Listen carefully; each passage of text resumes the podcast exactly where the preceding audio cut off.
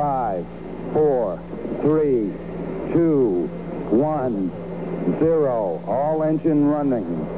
Liftoff.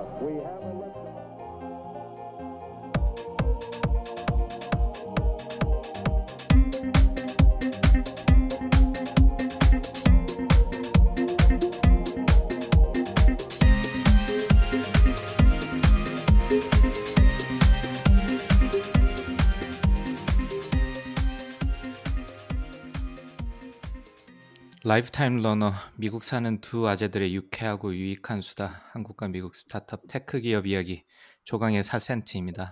오늘은 스타트업에 종사하시는 분들을 모시고 인터뷰를 해보는 조강의 4센트 한 놈만 팬다 코너입니다.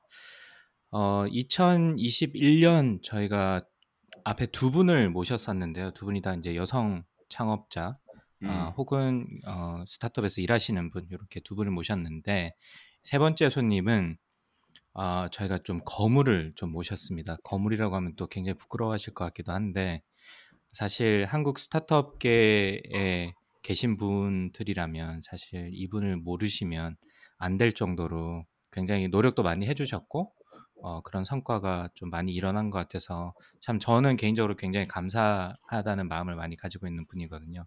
조방님은 어떠세요? 아직 소개를 안 드렸지만 그렇죠. 어떻게 설명을 해주시겠어요 이분에 대해서?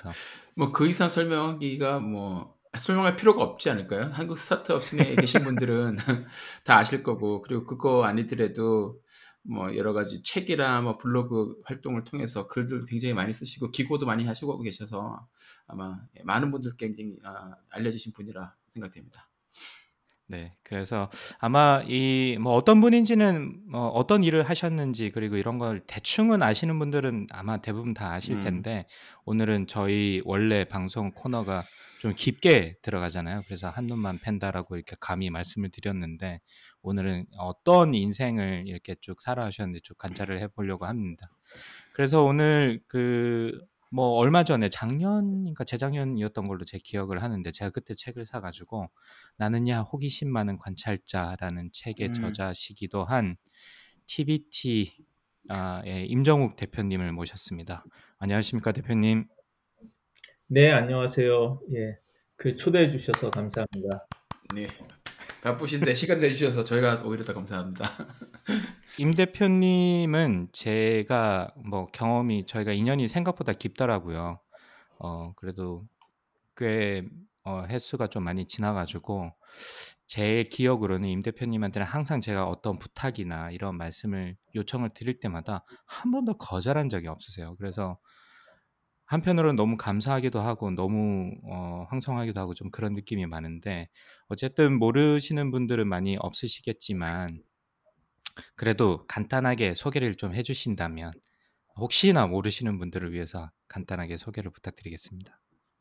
네, 아니 당연히 저 모르는 사람이 되게 많고요. 저를 어, 저는 그 어, 커리어가 그냥 간단히 이렇게 말씀드리면 저기 외대 경영학과를 나오고 어, 조선일보 기자로 사회생활을 시작을 해서 기자는 사실 그렇게 오래 안 했고요. 한 3년 정도 편집국에서 글을 쓰는 기자를 하다가 미국 유학을 저기 버클리로 MBA를 이렇게 좀 갔다 온 다음에 신문사의 그런 경영 파트, 자회사 대표 그렇게 하다가 어, 다음 커뮤니케이션 인터넷 포털 쪽으로 옮겨서 예, 일을 좀 했었고요.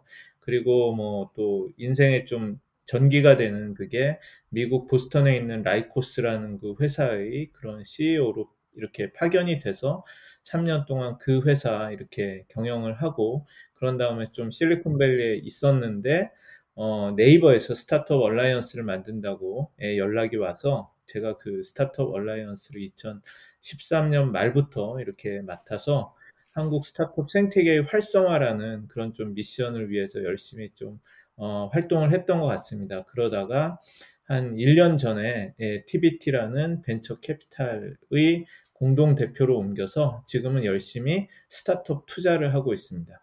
아주 짧지만 강렬한 자기소개인 것 같긴 한데 쪼박님은 그 임 대표님 어떠, 언제 처음 알게 되셨어요?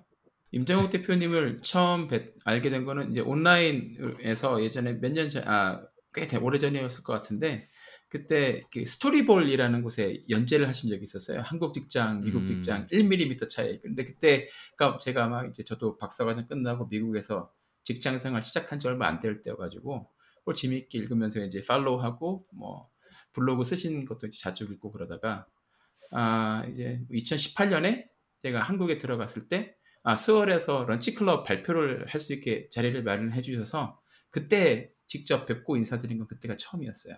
그러니까 벌써 그것도 3년 됐네요. 그러면 그때 그 스피커 런치클럽 하실 때 그. 스얼 쪽에서 연락을 하신 건가요? 아니면 어떻게 아니요. 그 계기가 아. 되셨나요? 아, 제가 그 페이스북 그 페, 페, 페이스북 메시지로 일단 말, 연락을 드렸어요. 여름에 다음 달쯤에 뭐 6월에 한국에 들어가는데 그때 보니까 왜 2주마다 한 번씩 그 커피 클럽 하잖아요. 테헤란로 커피 클럽. 네. 네, 거기 시간이 돼서 갈 것 같다. 이- 계시 만약에 그때 계시면 약간 커피 클럽 가서 인사드리겠다라고 제가 메시지를 보냈었는데 어, 대표님께서 답장을 주셔가지고 아 그러면 그냥 그 커피 클럽만 오지 말고 스- 런치 클럽에서 와서 발표도 한번 해주면 어떠냐고 말씀해 주셔가지고 아 저는 예, 아 그래 주면 감사하다 그러고 가서 발표도 해서 예, 재밌게 했고 그리고 그때 갔는데 그 아까 강박님이 말씀하신 책 있잖아요. 나는야 호기심 네. 많은 관찰자. 그 책도 저한테 선물해 주셔서 그때 한국에서 이제 지하철 타고 왔다 갔다 하면서 재밌게 잘 읽었던 기억도 납니다. 아 그렇군요. 그 유명한 땀 뻘뻘 흘리신 그 네, 그렇죠. 커피클럽 말씀. 아, 엄청 흘렸어요, 정말로. 제가 이렇게 좋은 분들, 훌륭한 분들이 저한테 연락을 많이 해주셔서 그럴 때마다 혹시 이게 기회가 맞으면은 수월에 와서 좀 말씀을 해주십사 이렇게 한 적이 되게 많아요. 그렇게 해서 되게 좋은 음. 이야기도 많이 듣고 많은 좋은 분들을 알게 돼서 그게 큰 제 재산이 되는 것 같습니다. 그렇죠. 어, 네네. 지금은 이쪽 네트워크에서는 거의 허브에 계실 것 같긴 한데 제 느낌에는 네네. 저도 저는 어떻게 임 대표님을 알게 됐냐면 스토리가 좀 재밌는데 여기도 빠질 수 없는 한 분이 또 중간에 등장합니다. 그래서 제가 창업 유니스트에서 창업 교육 센터를 운영하고 있을 때 저희가 어, 11월 달쯤 Entrepreneurship Week이란 거를 했거든요. 그래서 저녁에 매주 어, 그러니까 한 주를 잡아가지고 매일 어, 스피커분들 한두분 정도 모셔서 학생들 발표하고 심사하고 이런 행사가 있었는데 그 첫날에 어, 어떤 분을 모실까 고민을 하다가 그때 이제 백기용 대표님한테 저희가 외국인 학생들도 많고 이래 가지고 그리고 원칙적으로는 영어로 모든 세미나나 이런 강연을 하게 돼 있어 가지고 영어로 혹시 강의가 가능할 분이 있을까요? 한번 여쭤봤는데 바로 그 임 대표님을 소개를 시켜 주시더라고요. 그래서 한번 연락을 해보라고. 그래서 고민 고민하다가 왠지 센터장님이고 이러면 울산까지 내려오실까 이렇게 좀 그러니까 반신반의하면서 연락을 드렸었는데 그때 너무도 흔쾌히 알겠다고 언제 가면 되냐고 이렇게 말씀을 해주셔가지고 그래서 이제 처음 뵙게 됐고 어 저희 그 행사하고 난 다음에 또 뭐 그 페이스북에 글도 올려주시고 이래가지고 아 이분이랑 좀 친하게 지내면 좋겠다. 그때 페이스북 페친이 돼가지고 그 다음에도 어, 저희가 학생들 외국인 학생들이랑 연계가 좀 있어가지고 컨설팅 팀들 모여가지고 서울 투어를 할때 어, 그때도 강연을 부탁드렸는데 그때도 강연도 해주시고 그래서 어, 그렇게 도움을 많이 받았었는데 그 생태계 스타트업 생태계 얼라이언스 할때좀 학교 쪽 이야기를 해달라고 저를 추천해 주셨다고 이기대 이사님께서 저한테 연락이 오셔가지고 어, 임 대표님께서 추천을 해줬다고 하시겠냐고 즉 연락이 그 연락을 하셨더라고요. 그래서 아, 두 번이나 제가 받았는데 거절을 못 해가지고 음. 그러겠다고 해서 네, 땀 뻘뻘 흘리면서 저도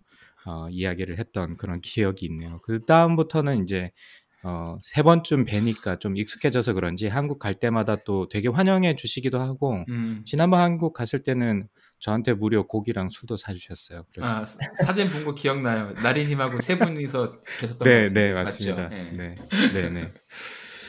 저는 그런 이런 특히 좋은 학생들 이렇게 좀 하거나 뭐 얘기할 기회가 있으면은 좀 도움이 될 것 같아서 웬만하면은 좀 하는 편이었고요. 특히 뭐 유니스트라든지 이런 좀 가보기 힘든 곳에서 요청을 주시면 음, 제가 그게 그곳에 가서 그 학교가 어떤지 분위기가 어떤지 볼 수 있는 좋은 기회이기 때문에 그 일부러라도 갈 텐데 그런 좀 기회를 주셔서 감사했고 다만 그때 제 기억으로 영어로 하지는 않고 그냥 한국말로 했던 것 같은데 물론 영어를 잘 못하기도 하고 근데 뭐 미리 얘기를 해주시고 뭐 그랬으면은 영어로도 뭐 하거든요. 근데 그때는 좀 그랬던 그 것 같고요. 그리고 가서 보니까 강 교수님이 얼마나 열심히 하시고 진정성이 있으신 분인지 제가 보고 좀 감탄을 했어요. 그래서 그때 그거를 좀 보고 느끼고 그다음부터 이분은 뭐 우리 그거에 초대해야겠다라고 딱 생각을 해서 스타트업 생태 컨퍼런스에 사실 모시는 연사들을 굉장히 그 이렇게 심사숙고해서 정말 좋은 분들만 모시려고 노력을 하거든요. 그래서 네네. 어, 네, 모셔서 굉장히 열강을 해주셨던 그런 기억이 있고 그런데 그 굉장히 정장을 입고 오셔가지고 땀을 뻘뻘 흘리고 얘기를 해주셔가지고 그것도 인상적이었어요. 아, 네. 그날 생각납니다. 네. 네, 지금도 여기 아, 들으시는 분들은 유튜브에서 그 강광욱 교수님 이름하고 창업교육센터 정의 보는 스타트업 생태계 치시면 강광욱 교수님의 강연 영상 22분 50초짜리 보실 수 있습니다. 네, 지, 기억에서 지어주시면 감사하겠습니다. 아, 네, 그날 그날 굉장히 어 저는 그 행사가 일단은 너무 너무 좋았어요. 왜냐하면 제가 교육 창업교육센터를 언제부터 했냐면 2013년도 에 제가 여름에 유니스에 들어갔는데 그 해 겨울부터 준비를 했거든요. 뭐 직접적으로 센터장은 아니었지만 그때부터 아 이런 게뭐그그 당시 과기부에서 할 것 같다. 그러니까 우리도 준비를 하자. 그래서 그 준비를 하고 네트워크를 마련해 왔는데 2016년도 여름에 그때 딱 가보고 나니까 그 전에 노력이 아 이거 뭐 쓸데없는 노력이었네. 여기만 딱 오면 거의 이렇게 핵심에 계신 분들 다 알 수 있는데 왜 그랬을까 싶을 정도로 저는 너무나 많은 분들을 만났고 너무나 좋은 그 강의를 많이 들어가지고 저는 너무 많이 배웠고요. 근데 그런 걸 전혀 몰라 모르는 상태로 그냥 다른데 외부 강의 가듯이 정장을 입고 딱 갔는데 저 혼자만 정장 입고 있어가지고 네 그래서 뭐 어떻게 옷도 갈아입을 수도 없고 그래서 땀을 뻘뻘 흘렸던 기억이 있네요. 그러니까 어쨌든 지금에 와서 보면 그때 이후로 지금까지 연락하시는 분들도 많고 그때 이후로 저희를 좀 유니스트를 조금 더 잘 알아봐 주시는 분도 많은 것 같아서 센터장님한테 다시 한번 추천을 해주셔서 감사하다는 말씀을 이 자리에 더불어서 어, 드리겠습니다. 저희가 뭐 본격적으로 진행하기에 앞서 가지고 저희가 궁금한 게 몇 개 있는데 그거부터 제가 말 질문을 드리고 어, 과거로 넘어가도록 하죠. 그 블로그를 제가 좀 찾아봤는데 2008년도 7월쯤에 첫 글이 올라온 걸로 나와 있더라고요. 그래서 지금 거의 뭐 한 13, 4년 이상 이렇게 장기간 블로그를 쓰고 있는데 제일 처음으로 든 생각이 그 블로그 이름이 에스티마 스토리.com이거든요. 그래서 이 에스티마라는 게 뭘까? 어떤 이유로 이런 이름을 쓰셨을까? 그게 궁금했는데 어떤 의미가 있나요, 대표님? 제가 그 PC 통신 옛날에 캡텔에 모뎀을 사고 가입을 하면서 에스티마라는 아이디로 이렇게 시작을 했습니다. 그 다음부터 그냥 에스티마라고 썼는데요. 그거는 제가 일본에서 처음 대학생 대학교 1학년 때 알바를 하고 뭐 이렇게 하면서 토요타의 그 에스티마라는 이름의 그 미니밴이 있었는데요. 예, 그게 음. 예쁘고 상적이어서 그냥 그럴 때 있잖아요. 뭐 가입하는데 갑자기 그 아이디가 있어야 생각나는 거 아무거나 적었던 예, 어감이 좋은 예, 그런 거였고 뭐 그 이후에 예, 그 토요타가 에스티마라는 차량의 이름을 조금 바꾸기도 하고 일본 밖에서는 에스티마라는 이름을 안 쓰고 뭐 프레비아라는 이름을 쓰고 뭐 좀 그런 게 있어가지고요 생각보다 음. 사람들이 잘 모르더라고요. 예, 아는 사람 한, 한 명도 못 봤어요. 어, 그래요. 어, 다행이다. 제가 이거 질문 적으면서 아, 이거 나만 모르는 거 아닌가? 이거 고민하면서 질문을 적었는데 네. 저만이 아니라는 게 다행이군요. 아, 차 이름이었구나. 예, 예전에 어디 페북인가 어디서 공유하셨던 그 기억이 나요. 차 이름이었다고. 아마 이런 질문을 비슷한 질문을 많이 예, 받으셨을 것 같은데 그러게요. 예. 네. 뭐 지금은 그러면 이게 시에나 이런 건가? 어 그러겠죠? 뭐 토요타 시에나는 그 다운 미니밴이니까. 모델이고요. 예, 그 라인이 네네. 다르더라고요. 그래서 저도 아, 한번 아. 찾아봤는데, 예, 이건 단종됐고, 그렇지만 이 우리 대표님이 하시는 이 ST만은 단종되지 않고 아직까지도 열심히 블로그를 하고 뭐 말씀을 열심히는. 예. 예, 블로그를 시작했던 그런 이유도 잠깐 말씀을 드리면, 어, 사실 블로그란 게 나오고 막 뜨기 시작할 때 제가 조선일보에 있으면서 조선일보 블로그도 그때 만들었고요. 그리고 음. 다음으로 옮겨가서 다음 블로그도 있고 뭐 등등 있잖아요. 그래서 그때마다 블로그를 다 해보기는 했어요. 근데 그 블로그가 어떤 매체인지 정확히 이해를 못했던 것 같아요. 그냥 그렇게 제대로 쓰지는 않고 그냥 이 플랫폼을 우리가 만들었으니까 테스트를 한다 정도로 생각을 했는데 제가 2006년도에 다음에 가면서 약간 마음속으로 결심한 게 있었어요. 제가 이 tech 업계, IT 업계에 들어갔는데 제가 먼저 좀 새로운 것들이 있으면 먼저 써봐야지 그거의 장점을 알고 이걸 좀 회사에서 뭐 이걸 이끌 수 있지 않을까라는 생각을 하고 그런 게 있으면 이렇게 다 한번 써보고 그랬는데 어 제가 그 미국으로 간 다음에 예, Lycos를 하고 그러는데 그때 좀 새로 나왔던 게 Twitter랑 또 WordPress 블로그랑 뭐 이런 것들이 있어서 미국 플랫폼이 어떻게 돌아가는지 그걸 제가 이해를 해야지 잘 쓸 수 있고 라이코스도 잘 경영할 수 있다라는 생각을 갖고 좀 쓰기 시작을 했던 것 같아요. 원래 그러면 그 뭐 어릴 적도 그렇고 돌이켜 보셨을 때 이렇게 기록하는 습관 이런 게 좀 있으신 편인가요? 아니요, 전혀 사실은 그렇지 않았습니다. 예. 그렇게 뭐 음. 글을 잘 쓴다 생각한 적도 없고, 예, 기자가 될 거라고 생각한 적도 없고, 그냥 했는데, 이렇게 꾸준하게 쓰게 된 것은 트위터 때문에 그런 것 같아요. 오로지. 어, 트위터 전에는 음. 하나도 그렇게 하지 않았었고요. 예, 물론 이메일 같은 거야 뭐 이렇게 해서 쓰죠. 뭐 길게도 쓰고 하는데 트위터를 쓰면서 이게 매일매일 뭔가 적는다는 거에 대해서 처음으로 하게 된 것 같아요. 뭐 지금 꾸준함에 대해서 말씀을 하셨는데 그러면 트위터가 어떤 뭐 사실 페이스북도 열심히 하시고 뭐 트위터도 그렇긴 하지만 뭐 블로그도 조금 다른 형태의 어 플랫폼이지만 그것도 2008년도부터 열, 뭐 나름 뭐 그래도 꾸준히 매일은 아니지만 이렇게 해오시고 계신데 그 트위터만의 트위터에 어떤 면이 그렇게 마음에 드셨길래 그게 어 이렇게 기록을 많이 자주 남길 수 있게 어 대표님 대표님한테 이렇게 자주 어 그 기록을 남길 수 있게 했다고 생각하시나요? 뭐 처음부터 전혀 이렇게 그걸 열심히 하고 매일매일 남기고 그럴 생각은 전혀 없었고요. 그것도 음. 트위터도 똑같이 아 트위터라는 신기한 그런 새로운 매체가 음. 생겨서 어 이거 정말 대단하다라는 그런 생각을 하면서 쓰기 시작을 했는데요.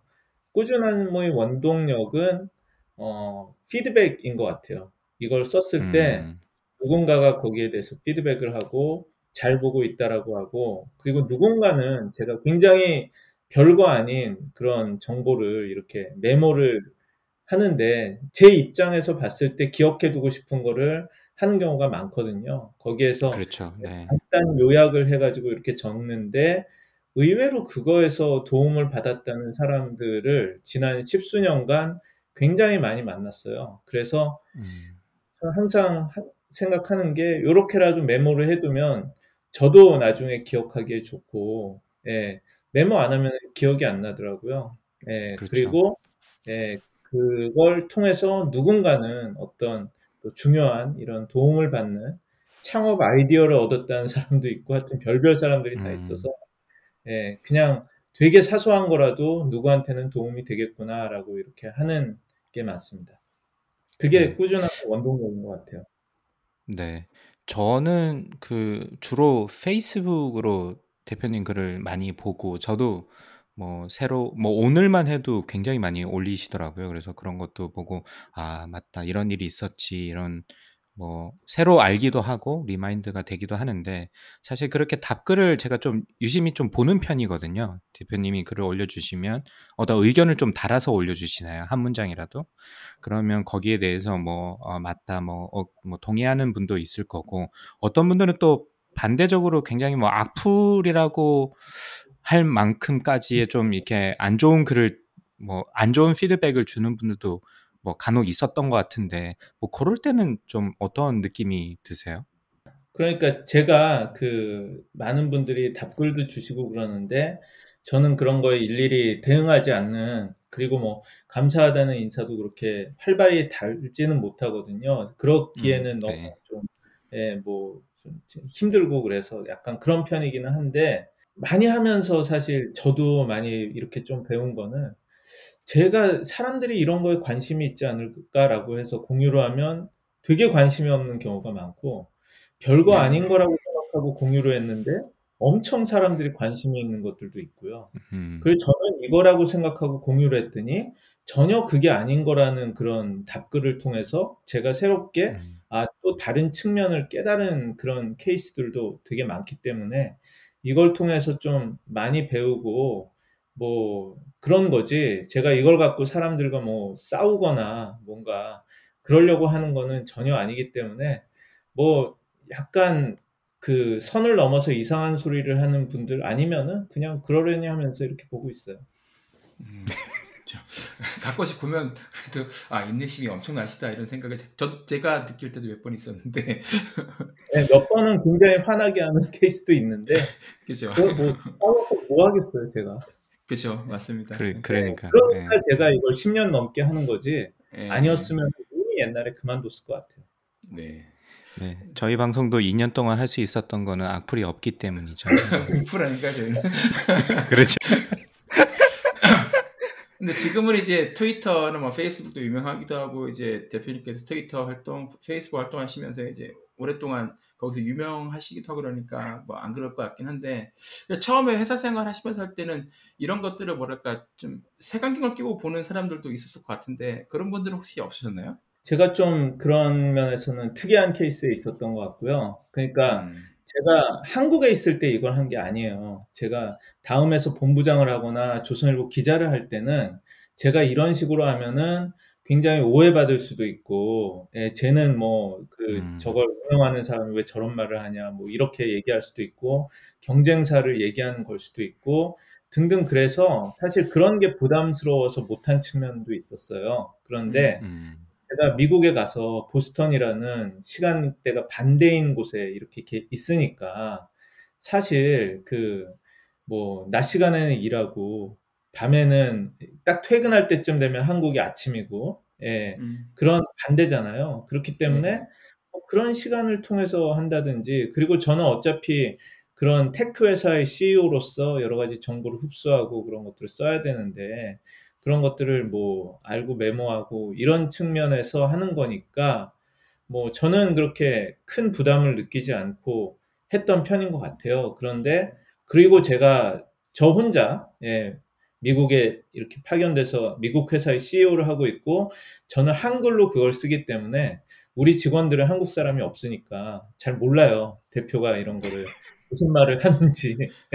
그래서 그런 거에 대해서 약간 부담 없이 하기는 했는데 다만 나중에 들으니까 뭐 한국에서 당연히 아뭐 당신은 뭐 일 안 하고 그거 하는 거 아니냐 음, 뭐 그런 이야기들도 뭐 들은 적이 없는 것은 아니나 예, 많이 음. 들은 건아 니고 뭐 그러면서 제가 뭐 일 안 하고 딴짓 했으면 모르겠는데 뭐 회사도 나름 잘 운영했다고 생각을 하기 때문에 예, 네.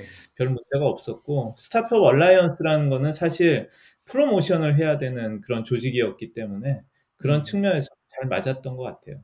저희 뭐 하나만 더 질문하고 본격적으로 들어가죠. 저희 저 예전과는 다르게 제가 궁금한 게 너무 많아져가지고 계속 질문을 드리는데 지금 뭐 일도 굉장히 많으신데다가 뭐 이런 공유도 하시고 또 공유를 하시려면 본인이 또 컨텐츠를 습득을 하거나 뉴스에 또 어, 계속적으로 어떻게 보면 모니터링을 해야 되는 건데 그렇게 되면 이 가족들은 어떻게 반응을 하시는지 그것도 좀 궁금하거든요. 뭐 어, 시간이나 이런 게 아무래도 이런데 계속 뭐 뉴스만 보고 있고 핸드폰만 보고 있으면 아마 가족들이 안 좋아하시지 않을까라는 생각도 갑자기 들어가지고 글쎄 뭐 그냥 그러려니 하고요. 예. 처음에 한 1년은 제가 그렇게 열심히 트위터를 하는 거를 와이프가 몰랐던 것 같아요. 예, 그랬는데 나중에 알고 뭐 다 용인해 줬어요. 왜냐하면 그걸로 굉장히 그 많은 좋은 반응들을 얻어내고 뭐 좋은 그런 음. 효과가 있었으니까. 그리고 제가 무슨 이상한 소리 하거나 막 거기에서 그런 거 하는 건 아니잖아요. 예. 그렇죠. 저는 네. 제가 쓰는 거는 대체로 그냥 정치적인 이야기하는 것도 아니고 거의 다 일관되게 그냥 정보 전달의 대부분이기 때문에 그거 갖고 그렇게 그냥 업무의 약간은 연장선상 같은 거를 좀 하는 측면이 있어서요. 예. 네. 큰 문제는 없었던 것 같습니다. 예. 네. 쪼박님도 굉장히 그 이 헤비 페브컷인데 사라님이 뭐 특별한 말씀 안 하시던가요? 저도 이상한 소리만 안 하면 저도 뭐 이렇게 뭐 정치적인 글을 쓰거나 그런 것도 아니고 그래서 근데 요즘은 그런데 그 전체 공개 글은 좀 많이 안 쓰고 친구 공개 글로 그냥 뭐 소소한 이야기 쓰고 뭐 그럴 것만 있죠. 근데 별로 네. 터치는 안 하고 있습니다. 네, 아, 유 대표님, 저희가 인터뷰를 할 때 보통 음, 중고등학생 시절까지 쭉 한번 거슬러 가서 그 당시에는 어떤 분이셨는지, 어떤 학생이었는지 뭐그 질문을 제가 꼭 드리거든요. 그래서 저희가 찾아봤는데 여러 곳에서 내성적인 성격의 학생이었다 이렇게 인터뷰를 하신 거를 보았는데 아, 중고등학교 때는 그러면 지금이랑은 다르게 좀 약간 내성적이셨나요? 네, 네. 전뭐 음. 원래 그런 성격이고요. 음, 어, 이렇게 중고등학교 때부터 물어보는 거는 거의 처음인 것 같은데. 네. 그냥 뭐 좀 평범했던 그 학생이었다고 생각을 하고 저희 집은 뭐 어렸을 때 이렇게 노량진에 살아가지고요. 노량진 초등학교 음.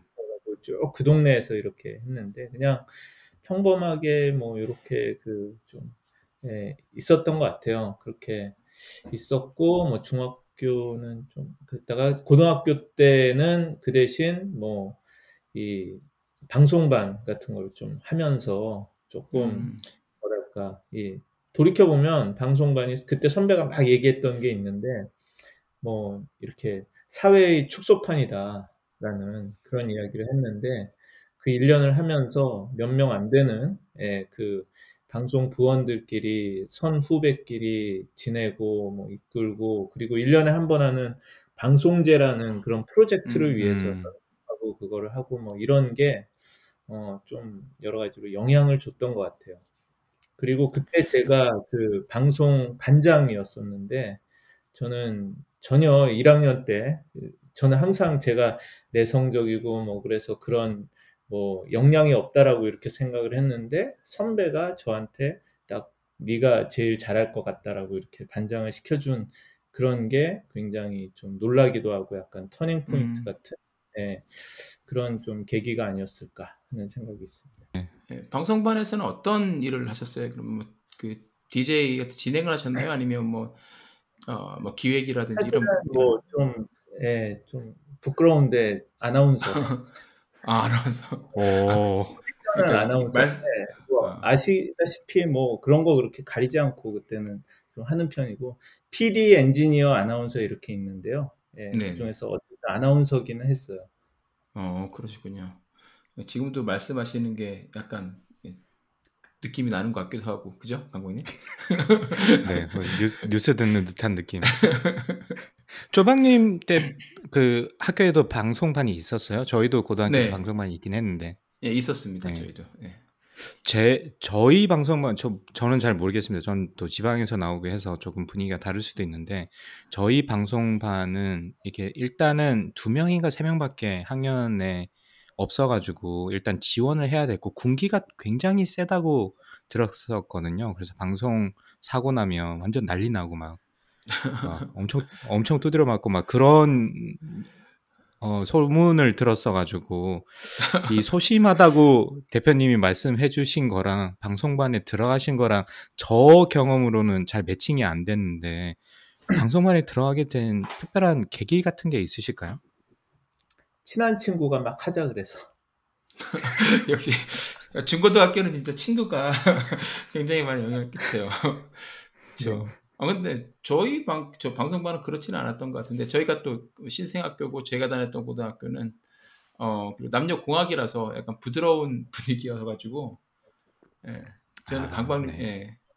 인기는 많은 부서 많은 그런 특별 활동 부서라서 들어가고 싶어 하는 친구들은 되게 많았었어요. 경쟁률은 되게 셌었는데 아, 음. 친한 예, 저는 뭐 지원도 안 했고 저는 다른 걸 했지만 정반. 그러면 뭐 음악 같은 것도 굉장히 좋아하셨겠네요. 그죠? 네, 많이 그- 들으실 계기가 됐으니까. 음, 그죠. 네. 그래서 그때는 그 AFKN 라디오가 그 아, 매주 토요일마다 Casey Kasem의 그 American Top 40라는 거를 했는데 그거를 이렇게 들으면서 다 1위부터 40위까지 제가 다 적어놓고 그럴 정도로 야. 네, 들었고요. 그래서 80년대, 90년대 이런 뭐 팝 같은 거 굉장히 많이 들었던 그런 음. 기억이 있고 8비트 컴퓨터 애플 2 나왔을 때랑 뭐 그랬을 때 굉장히 관심이 있어서 그때는 좀 그 프로그래밍도 공부를 하고 베이직 같은 거 좀 하고 그랬었는데 MXX라는 사실은 알고 보니 게임기를 사가지고 그냥 게임만 출창했던 어, 또 비슷하네요. 알겠습니다. 그러면 혹시 그 학과 과목 중에서 뭐 특별히 좋아하셨던 과목은 있으세요? 뭐 글쎄 뭐 그렇게 그래서 1, 2학년 때는 방송부에 신경을 많이 쓰다 보니까 공부를 음. 잘 못했어요. 예. 그래서 부모님은 굉장히 제가 방송국 그거 하는 거 싫어하셨던 그게 있고요. 음, 그래서 뭐 방송제는 해야 되는데 또 부모님은 안 좋게 생각하시고 하여튼 그 스트레스를 좀 많이 이렇게 받았던 것 같아요. 음. 음. 그러면 혹시 스트레스도 많이 받으셨는데 뭐 혹시 그 기억에 남으실 만한 뭐 일탈이라고 할 만한 행동 하신 적이 있으신가요? 그럼 중고등학교 때? 근데 제가 좀 그런 스타일은 아니어서 얌전하게 학교를 예. 다녔었던 것 같은데요. 일탈은 아니고 좀 약간 황당한 방송 사고를 한번 쳤던 기억이 지금 얘기하다 보니까 드는데 어. 제가 뭐 체육 시간이나 이럴 때 살짝 빠져가지고 방송반에 가서 이렇게 LP 들으면서 약간 놀던 적이 있었는데요. 네. 그때 제가 제일 좋아했던 노래 중에 하나가 Stevie Wonder의 Part-Time Lover라는 노래가 있어요. 예. 예. 그래서 그 Part-Time Lover를 딱 들었는데 모르고 회사 전체 아니 학교 전체에 그걸 걸어서 제가 듣는 동안 갑자기 수업 시간에 전교의 그 방송으로 Part-Time Lover가 나가가지고 예, 다들 이 방송으로 뛰어왔던 그런 기억이 있습니다. 네, 이번 방송의 테마곡이 선정이 됐네요, 방금. 그러게요. 스티비 제가 원더의 배, 배경음악으로 계속 깔아드리겠습니다. 아, 그러시군요. 그러면 그, 그 고등학교 때는 그러면 방송반 활동하시면서 뭐 대학에서 어떤 전공을 해야겠다라고 생각을 좀 하시, 하셨었어요?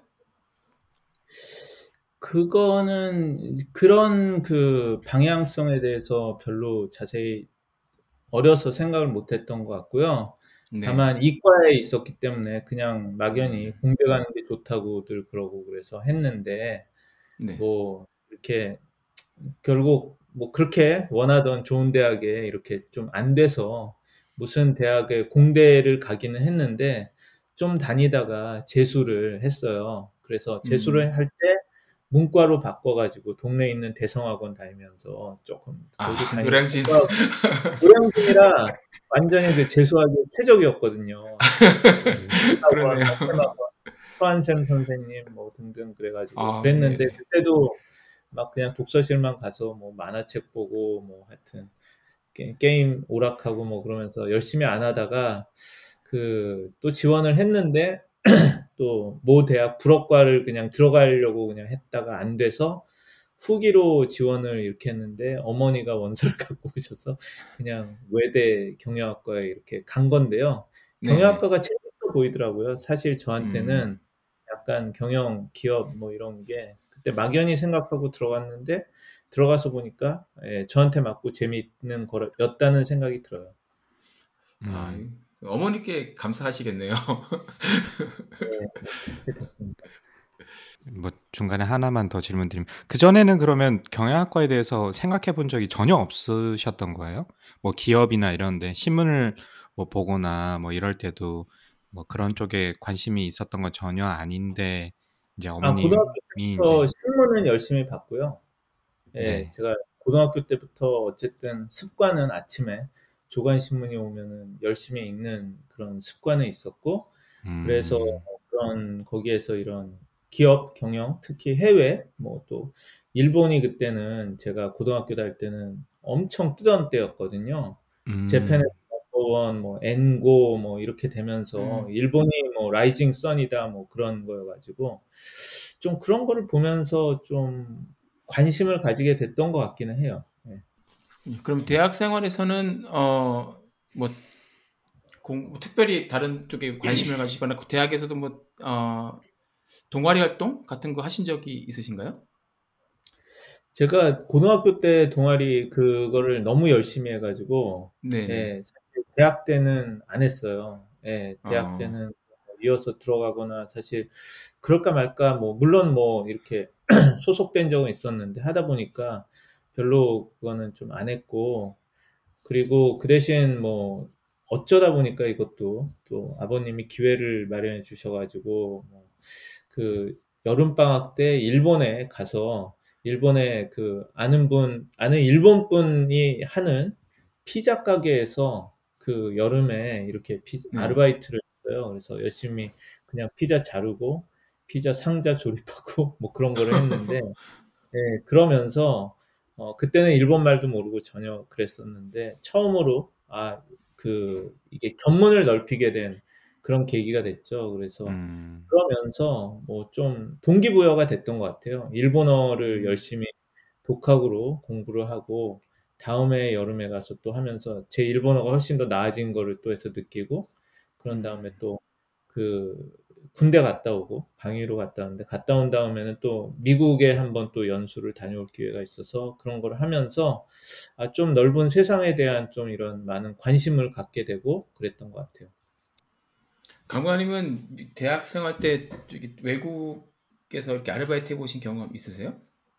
아 저는 아르바이트는 아니고 네.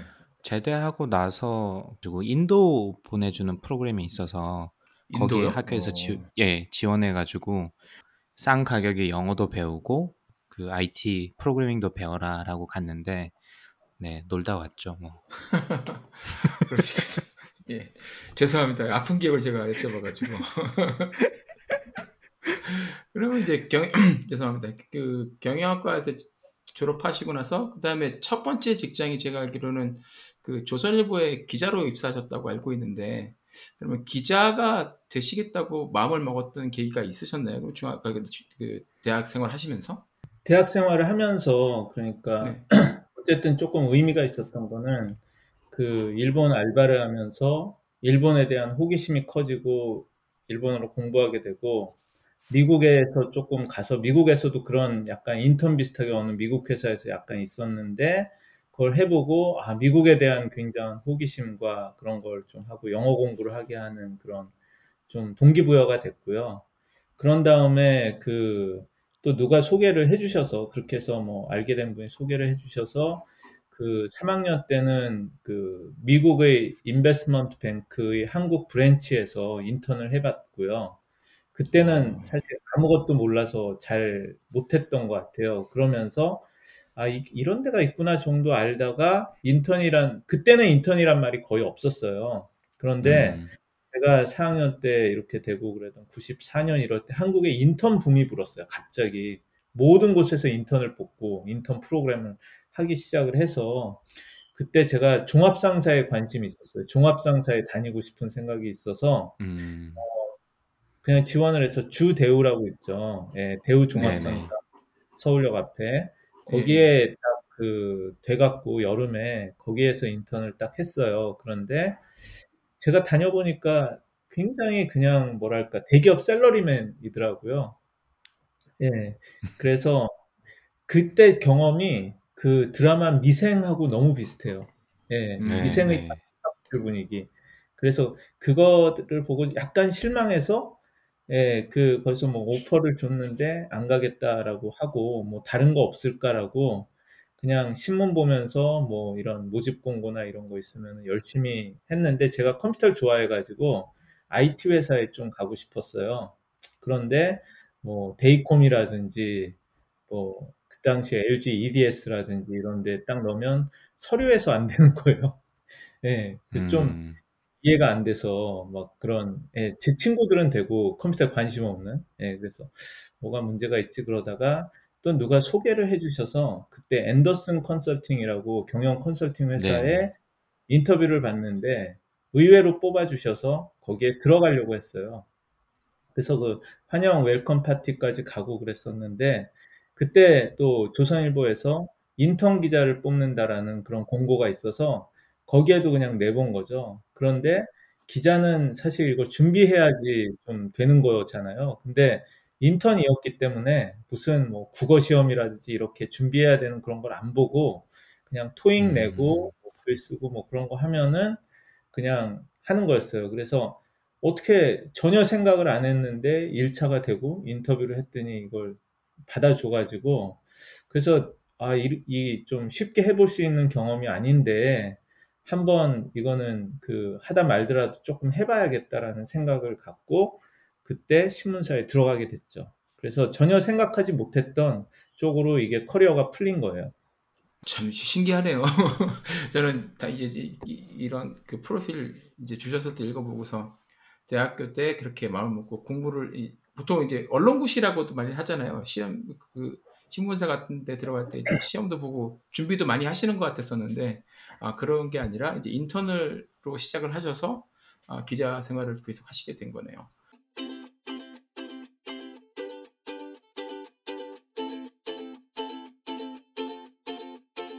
아 그러면 인턴 생활 하시면서 그 기자 생활이 본그 임 대표님께서 생각하셨던 거랑 좀 비슷하고 적성에 좀 잘 맞으셨나요? 저는 사실 되게 자신이 없었던 사람이어서 제가 음. 더구나 뭐 글쓰기를 잘했던 사람도 아니고 잘했다기보다 그걸 연습하고 뭐 그랬던 사람도 아니고 그렇게 열심히 뛰어다니면서 적극적으로 사람 만나면서 취재하고 뭐 그런 것도 아니고 그리고 뭐 사실 다 학벌들이 되게 좋거든요. 저 빼고 다 음. 스카이 예, 뭐 그런 것들도 있고 그래서 좀 주눅이 든 측면도 있었는데 뭐 선배들의 피드백은 생각보다 잘 한다는 그런 피드백을 좀 의외로 받았던 것 같고 뭐 그래서 그 하다 보니까 뭐 계속 잘 했다는 소리를 들으면서 좀 다녔던 것 같아요. 하지만 조금 하다 말아야지라고 생각을 했어요. 예, 계속 1년 음. 그리고 되게 힘들더라고요. 예. 그래서 처음에는 사실은 그래도 들어간 이유는 그 약간 그게 있었거든요. 저는 그때 컴퓨터 IT 이런 걸 좋아해서 IT 쪽 한다고 해서 앤서- 앤더슨 컨설팅 생각하고 그랬던 건데 이 요걸 하다 보면은 IT 담당 기자가 될 수 있지 않을까라는 생각을 했었는데 그 들어가면 다 사회부 가 가지고 그 소위 사스말이라고 경찰서 도는 기자 네, 그런 걸 네. 하고 가자마자 삼풍백화점이 무너졌어요. 수습이 끝나는 날. 음. 그래서 그걸 한 한 달 동안 거기를 헤매면서 뭐 이런 취재를 하고 그런 좀 터프한 환경 속에 이렇게 좀 있다 보니까 아 이거 너무 그냥 재미없고 이렇게 언제까지 이렇게 하고 뭐 그러냐라는 생각을 할 때 어 제가 회사 내에서 그때 컴퓨터랑 인터넷을 잘 안다라는 예, 그런 소문이 돌면서 예, 제가 경제부 기자로 이렇게 그 아. 1년 만에 옮겨갈 수가 있어서 그래서 계속 하게 됐죠. 거기서는 원하시던 대로 그 당시 뭐 96년, 97년 그때라고 쓰셨는데 그때가 이제 막 네. 인터넷 막붐 일고 이럴 때라서 그때 그러면 그쪽에 취재를 좀 마음껏 하실 수가 있으셨겠네요. 그렇죠. 인터넷의 그 여명기여가지고 음. 그때는 재미있는 게 그 인터넷자만 들어가면은 되게 어려운 거라고 다 생각을 했거든요. 그래서 사회부 기사나 뭐도 다 제가 마치 인터넷 전문 기자처럼 된 거예요. 예. 저한테 다 토스를 해갖고 막 쓰고 막 그냥 그래서 이 소위 근데 인터넷이 미래잖아요. 예, 새로운 게 있고 그러니까 뭐 한국에 뭐 예를 들어서 그 앤드리슨 호로이츠의 Marc Andreessen이나 뭐 이런 사람들, Michael Dell이나 예, 이런 사람들이 한국에 오면 다 조선일보랑 인터뷰를 하잖아요. 예, 그럼 그런 사람들 다 음. 인터뷰 해볼 수 있는 그런 기회가 있었어요. 아, 그렇네. 어. 네, 그래서 뭐 한국의 leading 그것뿐만 아니라 해외 뭐 그런 거라든지 뭐 이런 것들을 좀 되게 일찍 접하고 예, 그런 걸 좀 follow-up 할수 있었던 굉장히 좋은 기회를 예, 얻었었죠. 음. 그리고 이때쯤 한국에서도 그때 김대중 대통령 취임하고 이러면서 벤처기업 붐 일었던 그때 아닌가요? 그 기자로 계시던 그때가? 근데 97년 말쯤에 그 11월 15일에 한국이 IMF IMF. 네. 음. 예, 그러면서 그때쯤 제가 그 사장실로 맡고 1월에 옮겼거든요. 98년도 음. 1월에. 네. 그래서 그 벤처 붐이 아니라 사실 한국은 완전히 나락에 떨어졌다는 어. 그런 상황이었어요. 그런데 그렇게 빠르게 이게 턴어라운드가 되고 그리고 인터넷 붐이 전 세계적으로 그렇게 될 줄은 그때는 98년 초까지만 해도 이해를 못하고 99년으로 넘어가면서 이게 분위기가 완전 반전됐던 것 같아요. 그죠. 음. 제가 99년 3월에 군대를 갔었는데 그래서 그때 막 그 붐이 막 일어나고 그래가지고 그때 막 막 그 야 이거 뭐가 심하게 바뀐다 싶었는데 저는 이제 입대를 하게 됐었던 기억이 나네요.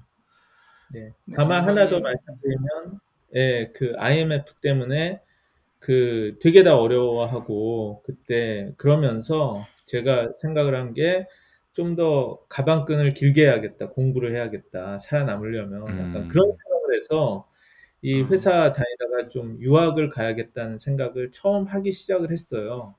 음, 그래서 예, 그 99년도 중반쯤에 사실은 휴직을 하고 MBA를 준비를 해서 네.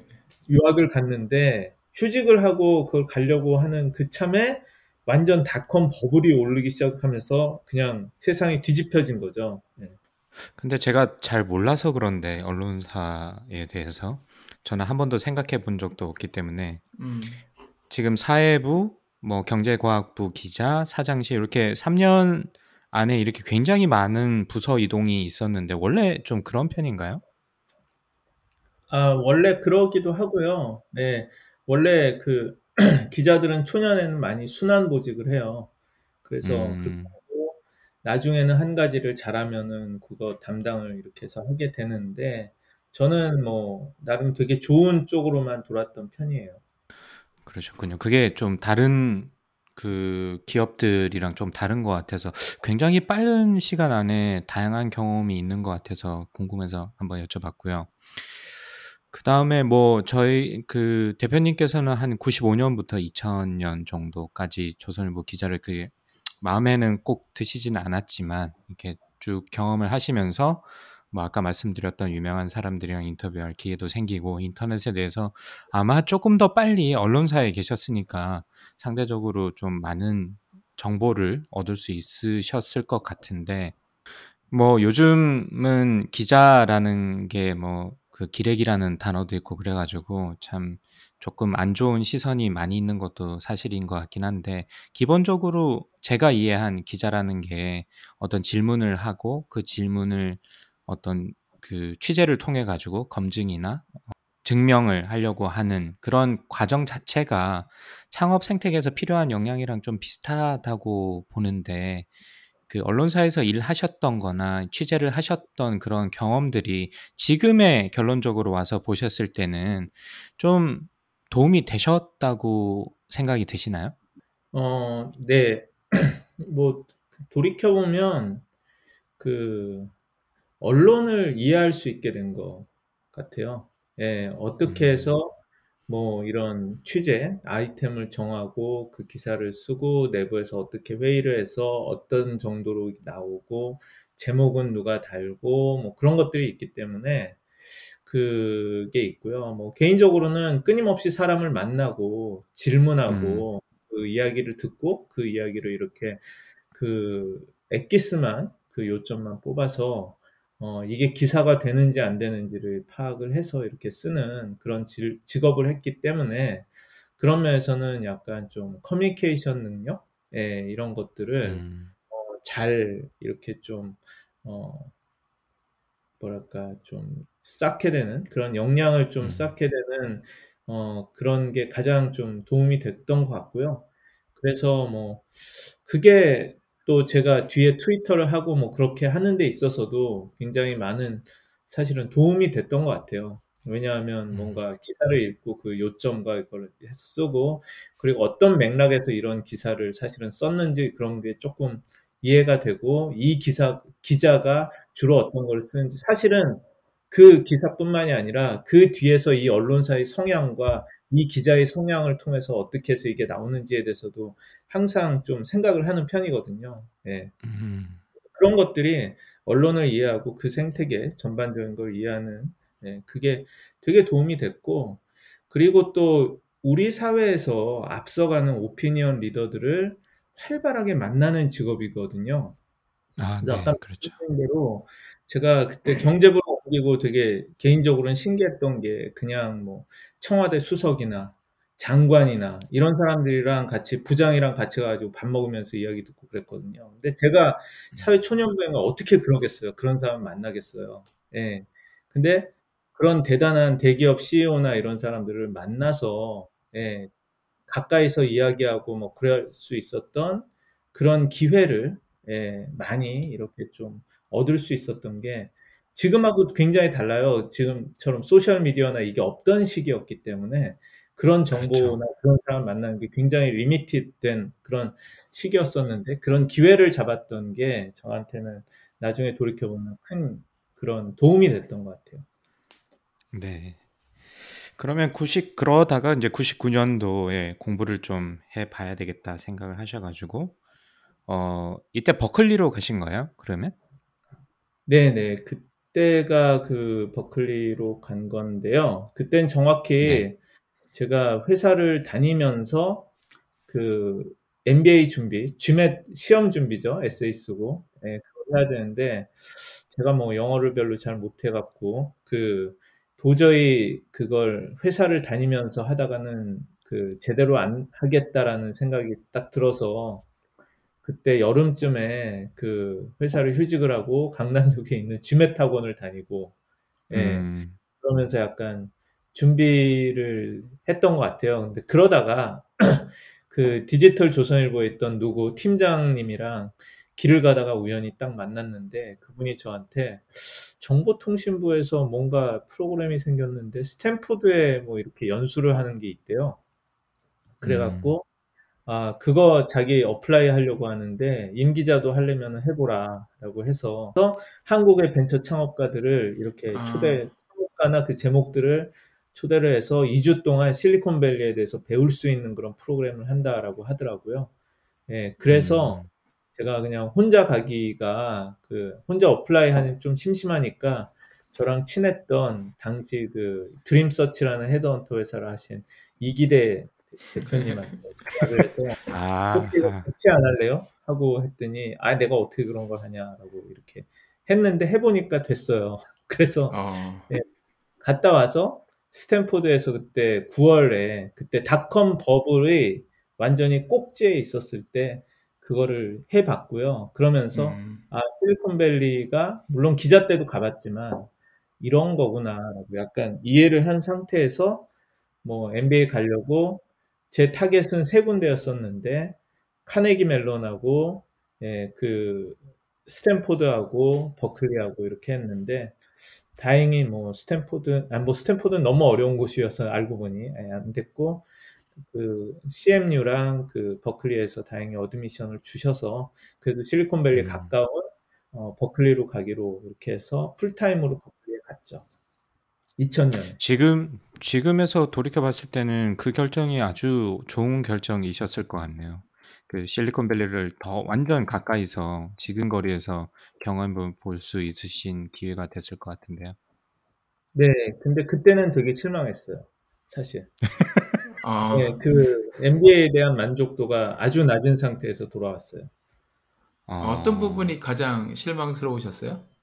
저는 유학만 가면 네. 저절로 제가 업그레이드가 되고 영어도 저절로 다 잘하게 되고 이런 줄 알았거든요. 근데 가서 보니까 그게 저절로 되는 게 없더라고. 차라리 지맷 공부할 때가 더 영어를 열심히 공부했던 것 같고. 아, 아 네. 그렇죠, 그렇죠. 네, 그런 게 있죠. 그리고 가족하고 이렇게 갖고 가니까 또 가족도 신경 써야 되고 뭐 음, 하다 보면 그 외국 애들하고 이렇게 어울리면서 이렇게 막 나이 라이프도 하고 이게 쉽지 않잖아요. 예. 네, 음. 네. 그런 것도 있고 무엇보다도 그 2000, 그 2000년 8월에 가서 예, 자리를 잡고 이 불타오르는 실리콘밸리 가까이서 이걸 하면 가자마자 이 맞아준 선배가 뭐 버클리나 스탠포드에서 MBA를 하면 여름에 인턴할 때는 정말 바보라도 아무 데라도 갈 수 있다 이런 이야기를 했거든요. 그런데 그때쯤 하여튼 나스닥 crash가 있었고요. collapse가 있었고 음. 그러면서 분위기가 급격히 나빠지더니 그때 제가 시스코 인턴십 인터뷰를 하려고 딱 그 있어서 그 전날 그 시스코가 갑자기 그 인터뷰를 취소를 하더니 웬만한 음. IT 기업들이 다 그거를 취소를 하고 완전히 그 실리콘밸리가 얼어붙었어요. 그래서 그리고 나서의 그 2년간은 그 닷컴 버블은 허상이었고 그게 다 깨지고 그 이 거품 들어 있었던 회사들 만나보면 다 별거 아니고 뭐 사실 그런 어떻게 보면 그 moment of truth에 이렇게 직면하는 예, 음. 그런 2년이었고요. 거기다가 그 2001년도에는 그 911까지 예, September 11까지 이렇게 터지는 예, 그런 일이 있으면서 외국인이 미국에서 이렇게 취업을 하고 뭐 그게 아주 어려운 상황이 됐어요. 그래서 음. 뭐다뭐 이렇게 한국으로 우리 그 도- 졸업 동기들은 거의 다 이렇게 돌아가고 그런 상황이 돼서 저도 원래 있던 회사 조선일보로 그냥 휴직을 했었던 거기 때문에 돌아가고 예, 그런 게 있었고요. 그래서 뭐 실리콘밸리가 과연 다시 일어설 수 있을까? 뭐 실리콘밸리 그리고 나와 있는 동안 보면 한국이 더 빨리 발전하는 것 같은 거예요. 예. 음. 뭐냐면 그때 휴대폰이나 이런 것들도 너무나 이 reception이 안 좋고 그래서 제가 그때 폰을 샀는데 모토로라 그런 걸 샀는데 한국의 삼성 애니콜이 폰이 훨씬 더 좋고 예. 그리고 그때 인터넷 뭐 다음이나 네이버나 이런 데는 빠르게 성장을 하고 뭐를 하는데 한국이 오히려 뭐 미국 그때는 그냥 야후 쓰고 그랬잖아요. 예. 그랬던 또 시기이기도 하고 예. 뭐 그런 여러 가지 면에서 그냥 실리콘밸리에 있는 게 별로 그렇게 실익이 없다는 생각이 들 정도였어요. 길도 별로 안 음. 막혔어요, 그때. 예, 경기가 아, 나빠서. 그러니까 워낙에 안 좋았었으니까 지금은 네. 뭐 길도 엄청 막히고 그러는데 참 정말 네. 시기가 정말 좀 이렇게 안, 운이 안 좋게 안 맞 안 좋긴 했었네요. 뭐 그거를 선택하실 수는 없으셨겠지만 그리고 지금과는 굉장히 다른 환경이 또 하나가 있는 게요. 네. 지금은 굉장히 한국 사람도 많고 실리콘밸리가 연결이 잘 되잖아요, 사람들끼리. 음. 네. 그때는 연결할 방법이 없었어요. 블로그도 없었고, 링크드인도 없었고. 그래서 뭐 예를 들면 야후에서 되게 잘한다는 한국 사람이 있다는데 한국계 VC가 누가 있다는데 그 사람이 누군지도 잘 모르겠고 연결할 방법도 없는 음. 예, 그런 거였죠. 직접 개인적인 인연이 있기 전에는 되게 어렵고 그래서 그때는 그런 인맥을 늘리고 뭐 누구를 좀 만나고 뭐 그렇게 한다는 게 그렇게 쉽지 않았던 시기고 또 음. 버클리에 있어 보니까 생각보다 이 실리콘밸리로부터 버클리가 너무 먼 거예요. 예. 음. 그렇죠. 네. 버클리 중심이 그때는 팔로알토 쪽, 다 산호세 쪽이고 샌프란에 tech 기업이 거의 없었어요. 음. 예. 근데 우리가 거기까지 가려면은 너무 멀고, 예. 음. 하여튼 그런 것들이 있어서 생각만큼은 제 이 만족도가 별로 높지 않았다는 거죠. 갑자기 먹먹해지네 마음이. 그, 그 다리 한 다리 하나 있는 게 차이가 큰 것 같아요. 느낌상 사실 어떻게 보면 거리상으로 보면 얼마 안 멀 수도 있는데 강남 강북처럼 중간에 또 어, 어느 위치든 어디에 다리가 하나가 있어서 이걸 건너야 되는 상황이 생기면 이게 생각 그러니까 거리보다 사람들이 느끼는 심리적인 거리가 훨씬 더 크고 뭐 문화 발달이라든지 이런 것들이 아무리 다리가 연결이 된다고 그래도 좀 이렇게 완전히 다른 것 같고. 그 오클랜드 버클리 지역은 또 약간 좀 우범 지역으로도 제가 뭐 몇 번 갈 때마다 유진이라는 친구가 그 조심하라고 오클랜드는 그랬었거든요. 조심해야죠. 네, 그 오클랜드가 좀 그렇고 버클리는 괜찮아요. 근데 좀 네. 네. 그런 것 같긴 하더라고요. 예. 네. 근데 개인적으로 되게 좋았고요. 예, 워낙 워낙 좋은 동네고 그리고 그 위에 뭐 나파밸리, 소노마밸리에 뭐 샌프란시스코 그쵸. 워낙 날씨 좋고 뭐 좋은 관광지고 그래서 뭐 가족이나 뭐 그런 게제 인생에 있어서 다시 없을 좋은 이런 경험을 하고 좋은 그때였다는 예, 생각이 드는데 커리어상으로는 그때 단기적으로 음. 봤을 때는 별 도움이 안 음. 된다라고 생각을 했던 것 같아요. 아. 음. 단기적으로. 뭐 음, 단기적으로. 네. 근데 이건 뭐 잠깐 다른 얘기인데 말씀을 해주신 답 아까 잠깐 말씀해 주셨는데 그 이 그때도 그럼 이기대 이사님하고 서로 잘 아시는 사이셨나 보네요. 깜짝 놀랐는데. 아, 예. 그것도 네. 굉장히 재미있는 인연인데요. 네. 제가 조선일보 기자를 하면서 뭔가 해외 출장 기회가 있어서 비자 코리아의 초청으로 말레이시아 그 페낭에 출장을 갔었는데요. 그때 그 비자 코리아의 과장이었어요. 아. 이기대 이사님.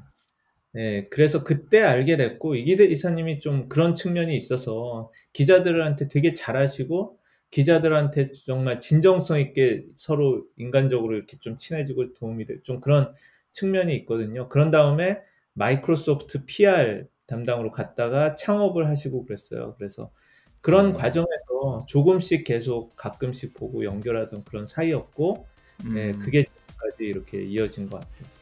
그러게요. 아. 아, 페북에서 이렇게 유명한 예, 페북에서 유명한 그 브로맨스시잖아요 두 분이.